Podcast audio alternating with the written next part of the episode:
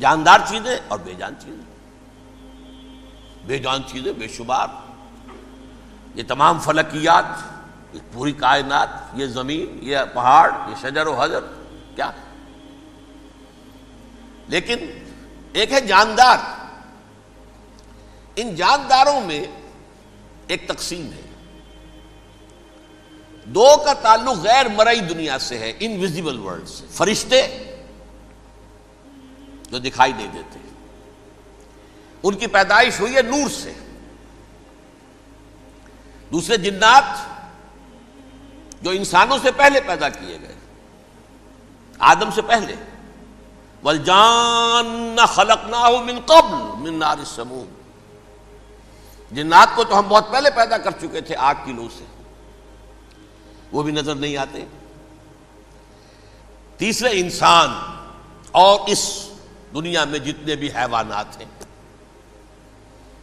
ان کا جو مادہ ہے وہ ارض، یہ زمین ہے۔ یہ مٹی سے بنے۔ تراب سے بنے۔ کرسٹ آف دی ارتھ سے بنے۔ اب ان میں ایک تقسیم ہے۔ ایک وہ ہے ان تمام میں شعور تو ہے، حیوانات میں بھی شعور ہے۔ خود شعوری جسے کہتے ہیں سیلف کانشسنس یہ صرف تین میں ہے۔ فرشتہ جن اور انسان حیوانات میں خود شعوری نہیں ہے۔ کانشسنس ہے سیلف کانشسنس نہیں ہے۔ تھوڑی سی بات سے سمجھا دوں آپ کو۔ میں دیکھ رہا ہوں، آپ مجھے دیکھ رہے ہیں۔ کتا بھی کوئی یہاں ہوتا تو مجھے دیکھ رہا ہوتا۔ لیکن کتے کو مجھے دیکھتے ہوئے یہ احساس نہیں ہوتا کہ میں دیکھ رہا ہوں۔ یعنی کتے کو یہ احساس نہیں ہوتا کہ وہ دیکھ رہا ہے مجھے۔ دیکھ تو رہا ہے۔ اس کو میں کا احساس نہیں ہے کچھ۔ میں جب دیکھ رہا ہوں تو میں سمجھتا ہوں میں دیکھ رہا ہوں، میں ہوں کوئی شے جو دیکھ رہا ہوں۔ یہ خود شعوری ہے۔ سیلف کانشیسنس کسی بھی کام کو کرتے ہوئے اپنے وجود کا احساس، میرا فیصلہ ہے، میری رائے ہے۔ یہ ہے در حقیقت سیلف کانشیسنس انا سیلف خودی۔ یہ حیوانات میں نہیں ہے۔ یہ ہے صرف ملائکہ، جنات اور انسان۔ اب یہاں مسئلہ پڑ گیا، بڑا پرپیچ مسئلہ۔ اللہ تعالیٰ نے پہلے حضرت ملائکہ کو پیدا کیا اور انسانی ارواح کو پیدا کیا نور سے۔ پھر ناگ سے پیدا کیا، نار سے، آگ سے، جنات کو۔ پھر مٹی سے بنایا، آدم کا حیولہ، اس میں روح پھونک دی، اب آدم بن گئے۔ اعلان یہ کر دیا کہ خلافت عرضی جو ہے وہ آدم کو عطا کی جا رہی یہ پیچ پڑ گیا۔ اس پر تھوڑا سا اشکال تو فرشتوں کو بھی ہوا۔ قرآن میں ہے، سورہ بقرہ کے چوتھے رکوع میں۔ اتجعل فیہا من یفسد فیہا ویسفک الدماء ونحن نصبح بحمدک ونقدس لک پروردگار، اس آدم کو تو خلافت دے رہا ہے، زمین کے اندر اختیار دے دے گا، یہ تو فساد کرے گا کوریزی کرے گا۔ ہم تیری تسبیح و تحبید میں لگے ہوئے ہیں، جو بھی حکم ہو، ارشاد ہو، ہم بجا لاتے ہیں، تو ضرورت کیا ہے؟ اس کا جواب اللہ نے دیا، انی عالم مالا تعلم میری مشیت میری حکمت وہ میں ہی جانتا ہوں۔ ضروری نہیں کہ تم اس کو شیئر کر سکو۔ لیکن یہ جنات میں سے ایک جن تھا عزازیل۔ اب دیکھیے کہ جنات کو ایک قرب حاصل ہے ملائکہ کے ساتھ۔ کیوں؟ وہ نور سے پیدا کیے گئے، یہ نار سے پیدا کیے، کتنا قرب ہے دونوں میں۔ انسان پیدا کیا گیا، مٹی سے، مٹی انرٹ ہے۔ آگ بڑکتی ہے۔ اوپر اٹھتی ہے شولا زنگ ہوتی ہے، انرجی ہے اس میں۔ نور نور اور نار میں بڑا قرب ہے۔ اور عربی کے ایک قاعدے سے تو یہ ایک ہی لفظ ہے، مادہ ایک ہی ہے۔ حروف علت جو ہے ایک دوسرے کی جگہ آ جاتی یہ قرب ہے۔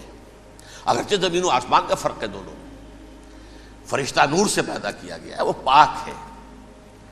وہ اللہ کے کسی حکم کی خلاف ورزی کر ہی نہیں سکتا۔ لا یعصون اللہ ما امرہم ویفعلون ما یومرون وہ جو بھی اللہ تعالیٰ حکم دیتا ہے، اس کی کوئی معصیت یا نافرمانی نہیں کرتے، بلکہ جو حکم لیا جاتا ہے مان لیتے۔ ذرا سا اشکال ہوا تھا، پوچھ لیا، جواب مل گیا، خاموش ہو گئے، بس۔ لیکن عزازیل نامی ایک جن تھا، جو ایک تو جن ہونے کی نسبت سے فرشتوں سے کچھ نہ کچھ مماثلت تھی، قرب تھا۔ دوسرے یہ علم میں، زہد میں، عبادت میں اتنا اونچا تھا، اتنا اونچا تھا، اتنا اونچا تھا کہ یہ ملائکہ ہی کے صف میں شامل ہو گیا۔ اس نے علم بغاوت بلند کر دیا۔ جب حکم دیا گیا کہ سجدہ کرو آدم کو، اب یہ دیکھیے کس قدر یہ اہم مضمون ہے۔ اور آپ کو سوچ، آپ سوچ رہے ہیں یہ باتیں آج پہلی مرتبہ ہمیں اس طرح سنائی جا رہی ہیں۔ یہ باتیں تو علم میں آتی نہیں ہمارے۔ وجہ کیا ہے؟ آپ کو دلچسپی نہیں ان چیزوں سے۔ جدید تہذیب نے ان چیزوں کی اہمیت کو زیرو کر دیا۔ قرآن میں اہمیت کا کیا عالم ہے؟ سات جگہ یہ مضمون قرآن میں آیا ہے۔ کہ فرشتوں کو ہم نے حکم دیا، سجدہ کرو آدم کو۔ سب نے سجدہ کیا۔ فسجد الملائے کا تو کلحم اجمعون۔ سارے کے سارے، کل کے کل سب نے مل کر سجدہ کیا آدم کو۔ اللہ کے حکم کی فوراً تعبیل کر دی۔ اللہ ابلیس۔ ابا وستکبر وکان من الکافرین ابلیس نے نہیں کیا، انکار کیا استکبار کیا گھمٹ کیا۔ اور اس کو سورہ کہف میں بیان کر دیا گیا، یہ اس لیے کہ وہ اصل میں جنات میں سے تھا، اگرچہ شامل تو تھا فرشتوں میں اس وقت۔ کانا من الجن نے ففسق عن امر رب ہی وہ اصل میں جنات میں سے تھا۔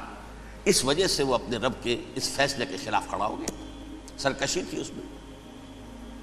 یہ معاملہ اتنا اہم ہے، اب آپ سمجھیے کہ سات مرتبہ سورہ بقرہ، سورہ آراف سورہ ہجر سورہ بنی اسرائیل، سورہ کہف، سورہ تاہا سورہ سعود چھ مکی صورتوں میں ذکر ہے یہ اور ایک بدنی صورت، سورہ بقرہ۔ ان میں سے اکثر مقامات پر پھر جب اللہ نے کہا کہ اچھا تم نے یہ سرکشی کی ہے اور ہمارے حکم کی خلاف ورزی کی ہے تو یہاں سے نکل جاؤ، دفاع ہو جاؤ، تم مردود ہو۔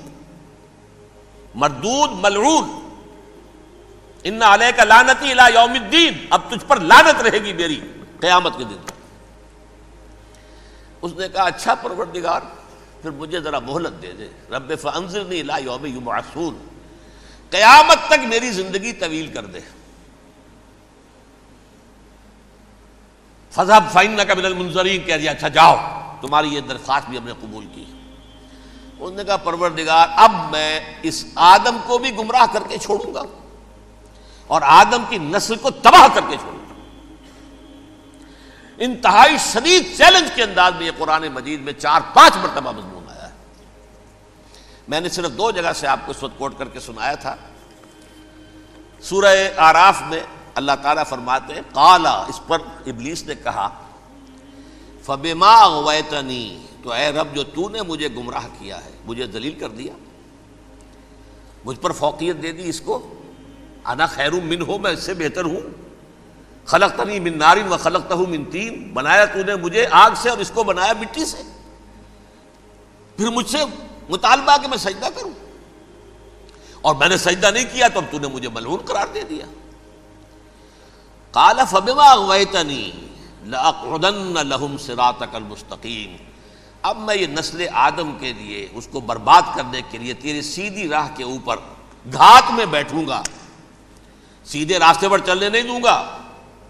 سمل آتی پھر میں ان پر حملہ آور ہوں گا ان کے سامنے سے بھی۔ وبن خلفے ان کے پیچھے سے بھی۔ وان ایمان ان کے داہنی جانب سے بھی۔ وان شمائل ہی ان کے بائیں جانب سے بھی۔ ولا تجد اکثر شاکرین۔ اور تو دیکھے گا کہ ان کی اکثریت تیری شکر گزار بندوں پر مشتمل نہیں ہوگی۔ یہ چیلنج تھا۔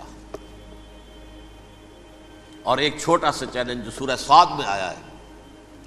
اور یہاں تو اس نے اللہ کے جلال کی قسم کھا کر کہا کالا فب عزت کا مجمعین اے رب، تیری عزت، تیرے جلال کی قسم ہے، میں ان سب کو گمراہ کر کے چھوڑوں گا۔